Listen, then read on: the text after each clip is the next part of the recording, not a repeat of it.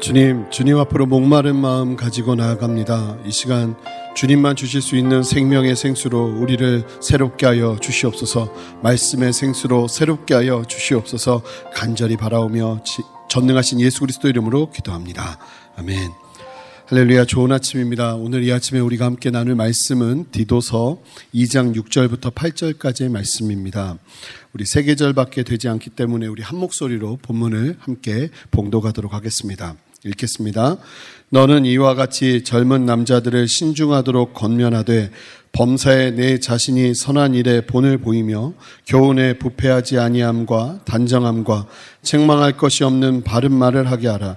이는 대적하는 자로 하여금 부끄러워 우리를 악하다 할 것이 없게 하려 함이라. 아멘. 이 말씀을 가지고 선한 일에 본을 보이라 라는 제목으로 말씀을 나누도록 하겠습니다.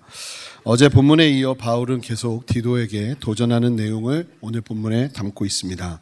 어, 바울이 무엇을 도전하는가 첫 번째로 바울은 디도에게 젊은 남자들 어제는 어, 나이가 있는 또 늙은 남자들 또 늙은 여자들 그리고 늙은 여자들을 통해서 젊은 여자들에게 어떻게 권고할 것인지에 대해서 도전을 했다면 오늘 본문에서 보면 첫 번째로 어, 젊은 남자들은 어떻게 교훈해야 하는가를 어, 디도에게 바울이 도전하는 것을 보고 볼 수 있습니다. 우리 함께 6절 말씀을 한 목소리로 읽어보겠습니다. 너는 이와 같이 젊은 남자들을 신중하도록 권면하되 젊은 남자들에게 신중하도록 건면하라 라는 말을 지금 바울이 디도에게 하고 있습니다. 재밌는 사실은 어제 말씀에서 보셨듯이 젊은 여자들은 어, 디도에게 직접 어, 젊은 여자들에게 권고하라는 말이 없습니다. 어, 늙은 여인들을 통해서 그 여인들이 젊은 여인들에게 이제 어, 가르치고 권고하라고 이야기하죠. 그런데 반면 젊은 남자들은 그 윗세대인 남자들이 가르치는 것이 아니라 디도가 직접 대하고 권면하여 가르칠 것을 바울에게 이야기하는 것을 보게 됩니다. 이게 어느 정도 목회의 지혜인 것 같습니다. 아, 교회 안에 있는 젊은 남자들을 위해서 디도가 어떻게 훈련시키고 어떻게 대해야 하는 것일까? 아, 이 부분을 아주 명확하게 바울이 도전하는데요. 6절 말씀처럼 젊은 남자들에게는 권면하라라는 것이 디도가 도전하는 내용입니다. 여기서 권면하라는 말의 의미는 단순하게 말하라는 데서 멈추는 것이 아니라 여기서 사용된 단어가 파라칼레이라는 단어인데 이 단어는 강하게 훈련시키라는 의미가 있습니다.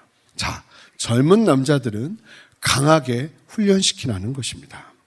당시에도 젊은 남자들이 얼마나 바쁜 생활을 했겠습니까? 그런데 그런 젊은 성도들을 어떻게 하라고 이야기하고 있냐면 디도에게 그들을 데리고 강하게 훈련시키라라고 이야기하고 있다는 것입니다.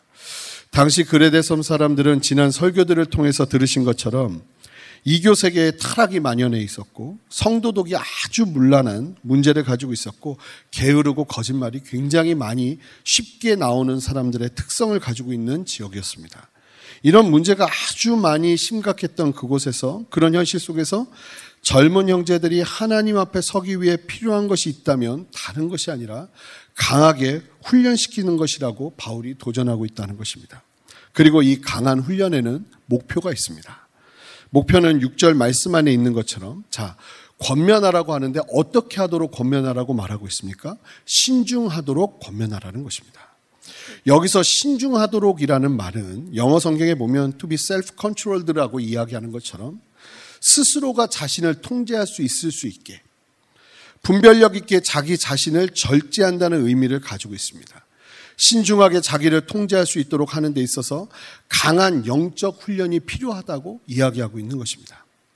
초대교회는 단순하게 성도들을 훈련하지 않았고 아주 철저하게 목표를 가지고 훈련했음을 저희는 어제 설교를 통해서 담임 목사님의 설교를 통해서도 들었고 오늘도 보면 명확하게 알 수 있습니다. 젊은 이들을 어떻게 훈련해야 되는가? 아주 분명한 목표와 목적을 가지고 훈련했다는 것입니다. 어디까지 훈련한 것입니까? 분별력 있게 자신 스스로를 절제할 수 있도록.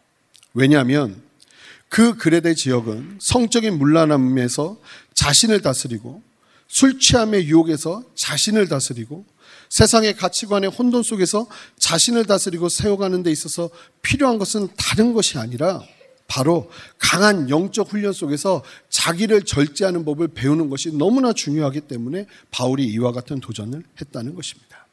특별히 이 아침에 주님의 은혜를 구하고 주님을 예배하기 위해서 오신 특별히 젊은 성도님들을 위해서 도전합니다.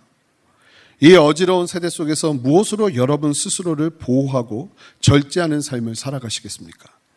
하나님의 말씀이 비방받지 않도록 지난 어제의 말씀을 보면 하나님의 말씀이 비방받지 않도록 여러분들의 삶을 어떻게 지켜가시겠습니까?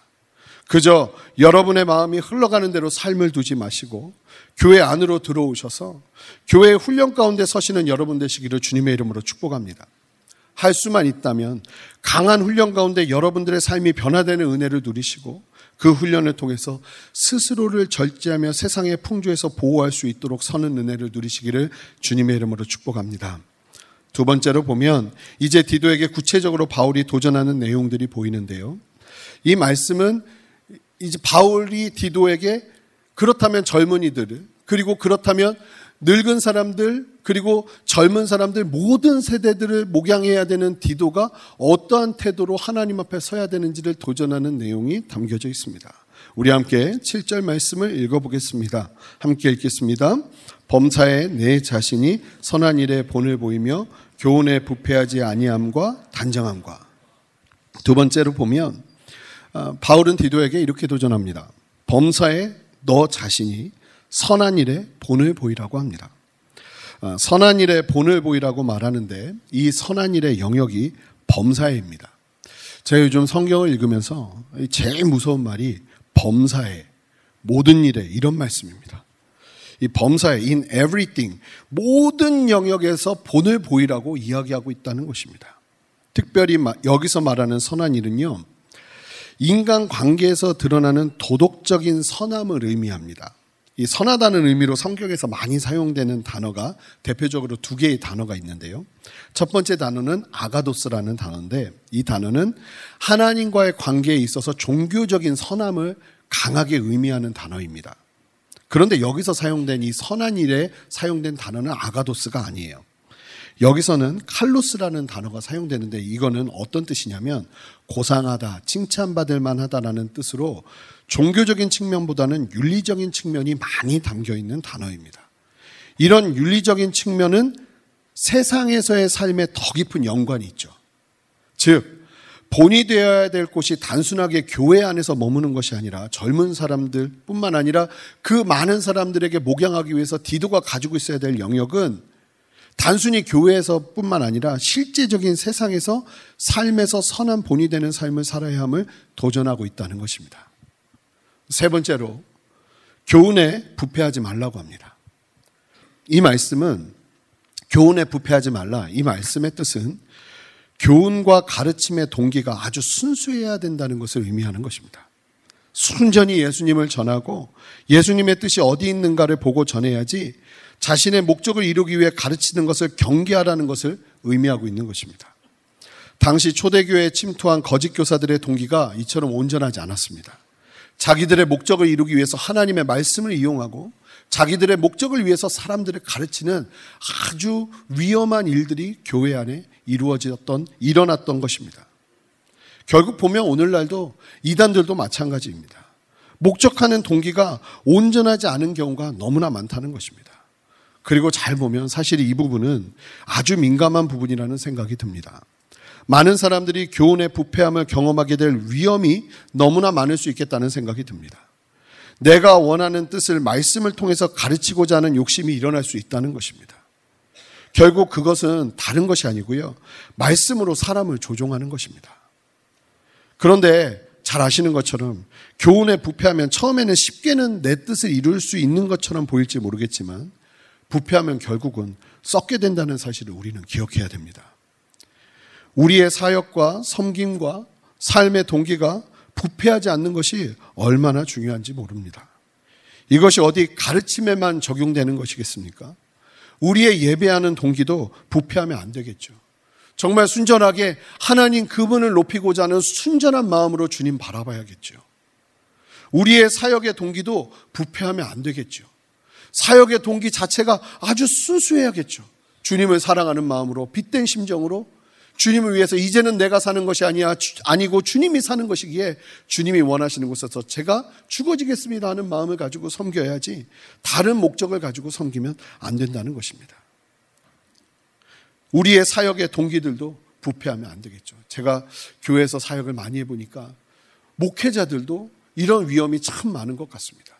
사역의 동기가 정말 순전하게 하나님을 위한 것이 아니라 어쩔 때는 나도 모르게 나 자신을 위해서 사역을 하면서 섬기게 될 위험 가운데 얼마나 많이 노출되는지 모르겠습니다.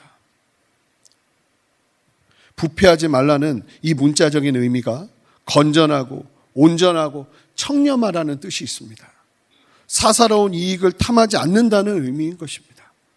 본연의 순전한 순수함을 잃지 말라는 것입니다. 바울은 디도에게 이렇게 교훈합니다. 너의 가르침이 부패하지 않도록, 너의 가르침의 동기가 항상 순수할 수 있도록 하나님 앞에서 너의 삶을 드려라. 교훈이 부패하지 않으셨던 대표적인 분이 바로 예수님이셨죠. 예수님의 가르침은 언제나 이때 내가 이것을 가르쳐야지 하고 가르치신 적이 한 번도 없으십니다. 우리 함께 요한복음 14장 10절 말씀을 읽어볼까요? 함께 읽겠습니다. 내가 아버지 안에 거하고 아버지는 내 안에 계신 것을 내가 믿지 않느냐. 내가 너희에게 이르는 말은 스스로 하는 것이 아니라 아버지께서 내 안에 계셔서 그의 일을 하시는 것이라. 동기가 순수하다는 것은 다른 것이 아니라 예수님처럼 사역하고 예수님처럼 살아가는 것입니다. 예수님의 동기가 순수할 수 있었던 이유는 예수님의 시작이 예수님이 아니기 때문에 그랬습니다. 오직 아버지 하나님의 뜻이 예수님 안에 임하여서 그 뜻대로 순종하기 시작할 때 그 동기가 부패하지 않고 순수할 수 있었던 것입니다. 사랑하는 성도 여러분, 우리의 가르침이 어떻게 하면 부패하지 않을 수 있을까요? 맞습니다. 다른 것이 아니라 우리가 철저하게 하나님의 뜻에 귀를 기울이기 시작할 때 하나님 오늘도 저도 그렇습니다. 설교를 하면서 아 오늘 이 말씀은 성도들에게 이렇게 이야기하면 되겠구나 이렇게 준비하는 것이 아니라 하나님 오늘 이 말씀을 통해서 하나님께서 나누고자 하는 뜻이 무엇입니까? 기도하면서 아버지의 뜻이 어디 있는지를 보고 그 마음을 가지고 나누는 은혜가 필요하다는 것입니다. 주일학교 교사가 아이들에게 가르칠 때에도 아, 이 말씀 가지고 이렇게 나누면 되겠구나. 이게 부패하지 않는 것이 아니라 하나님 오늘도 이 말씀을 가지고 나의 제자들, 나의 사랑하는 섬겨야 될 사람들을 내가 어떻게 섬겨야 될까요? 기도하면서 아버지의 뜻을 구하는 것이 부패하지 않는 길이라는 것입니다. CS 멘토도 마찬가지겠죠. 아니, 순서가 되었기 때문에 그 가르침의 양식대로 그냥 가르치면 되는 것이 아니라 하나님 오늘도 생명의 시간을 보내기 원합니다. 아버지께서 원하시는 뜻이 무엇입니까? 이 말씀을 통해서 내가 무엇을 나눠야겠습니까? 간절히 기도하고 주님 앞에 나아가 주님이 주시는 마음을 가지고 오늘 그 멘티를 만날 때 나의 동기가 부패하지 않는 역사가 일어난다는 것입니다. 우리가 부패하지 않을 수 있는 유일한 길은 목숨 걸고 하나님을 바라보는 것입니다. 그래서 예수님은 언제나 사역의 때때마다 새벽 미명에 하나님 앞에 나아가서 아버지의 뜻을 구하는 시간을 목숨처럼 여기고 누리셨던 것입니다. 사랑하는 성도 여러분, 여러분들의 동기가 부패하지 않도록 하기 위하여 하나님 앞에 엎드리시는 은혜가 있으시기를 주님의 이름으로 축복합니다. 넷째로 경건하라고 말합니다. 이것은 존경할 만한 인격이나 자질을 갖추는 것을 의미하는데 디도는 젊은 사람이었습니다. 이 젊은 디도가 수많은 다양한 연령층의 성도들을 섬김에 있어서 경건을 유지하라. 위험을 유지하라. 품위를 유지하라. 이야기하고 있는 바울의 도전이 있다는 것은 생각해 볼 필요가 있는 것 같습니다. 그렇다고 해서, 아, 나는 막 이렇게 하고 다니는 것이 아니라 하나님 앞에서 겸손을 취하되 그의 행위와 그의 행동이 하나님의 위엄과 하나님의 다스리심과 하나님의 동행함이 함께하는 하나님을 경외하는 자에게 부어지는 기름 부심을 흘려 보내라는 도전인 것입니다. 계속해서 8절을 살펴보겠습니다. 함께 읽겠습니다. 책망할 것이 없는 바른 말을 하게 하라. 이는 대적하는 자로 하여금 부끄러워 우리를 악하다 할 것이 없게 하려 함이라. 다섯 번째로 책망할 것이 없는 바른 말을 하라고 합니다. 이 문장은 헬라어적으로 법률적인 언어들로 구성되어 있습니다. 즉, 마치 재판관이 고소할 증거를 찾을 수 없을 정도의 수준으로 말하라는 것입니다. 그런 수준으로 바른 말을 하라고 도전하고 있다는 것을 기억해야 됩니다. 이 영적인 지도자들, 영적인 영향을 나누는 사람들은 정말 힘들고 어려운 일이지만 그럼에도 불구하고 다뤄야 될 것이 언어입니다. 내가 하는 말, 내가 하는 표현, 내가 하는 그 모든 제스처에 하나님 앞에서 온전함이 드러날 수 있도록 자기 스스로를 닫고 연단하는 것이 필요하다는 것입니다. 이 제일 힘든 것 같습니다. 이 말은요, 정말 하지 말아야지 하는데 하고 있는 나를 볼 때가 너무나 많습니다. 마음속으로 분명히 이 말은 하지 말아야지 하는 막 감동이 있어요. 그런데 분명히 그 감동이 있는데 나는 말하고 있어요. 이런 경우가 얼마나 많은지 모릅니다. 특별히 저희는 목회자들은 말을 엄청 많이 해야 되잖아요. 성도님들 만나도 수많은 말을 해야 되잖아요. 그런데 그 수많은 말들 속에서 바른 말을 하기 위해 노력한다는 것이 얼마나 힘든 일인지 몰라요. 그런데 바울은 디도에게 도전해요. 그 수많은 사람들을 대하면서 말할 때도 너의 말이 바른 말이 될 수 있도록 하나님 앞에 서서 나가라는 거예요. 왜 이렇게 해야 하는가? 디도에게 이와 같이 도전하는 이유를 바울은 마지막으로 이렇게 설명합니다. 이는 대적자로 하여금 부끄러워 우리를 악하다 할 것이 없게 하려 함이라. 이 말씀이 어떤 말씀입니까? 교회 안에서 밖에서 교회를 흔들려 하는 대적자들 앞에서 우리를 공격하다가 오히려 우리를 공격하다가 악하다 할 것이 없는 삶을 보고 부끄러워지는 일들이 필요하기 때문에 너희들의 삶이 이와 같아야 된다고 도전한다는 것입니다.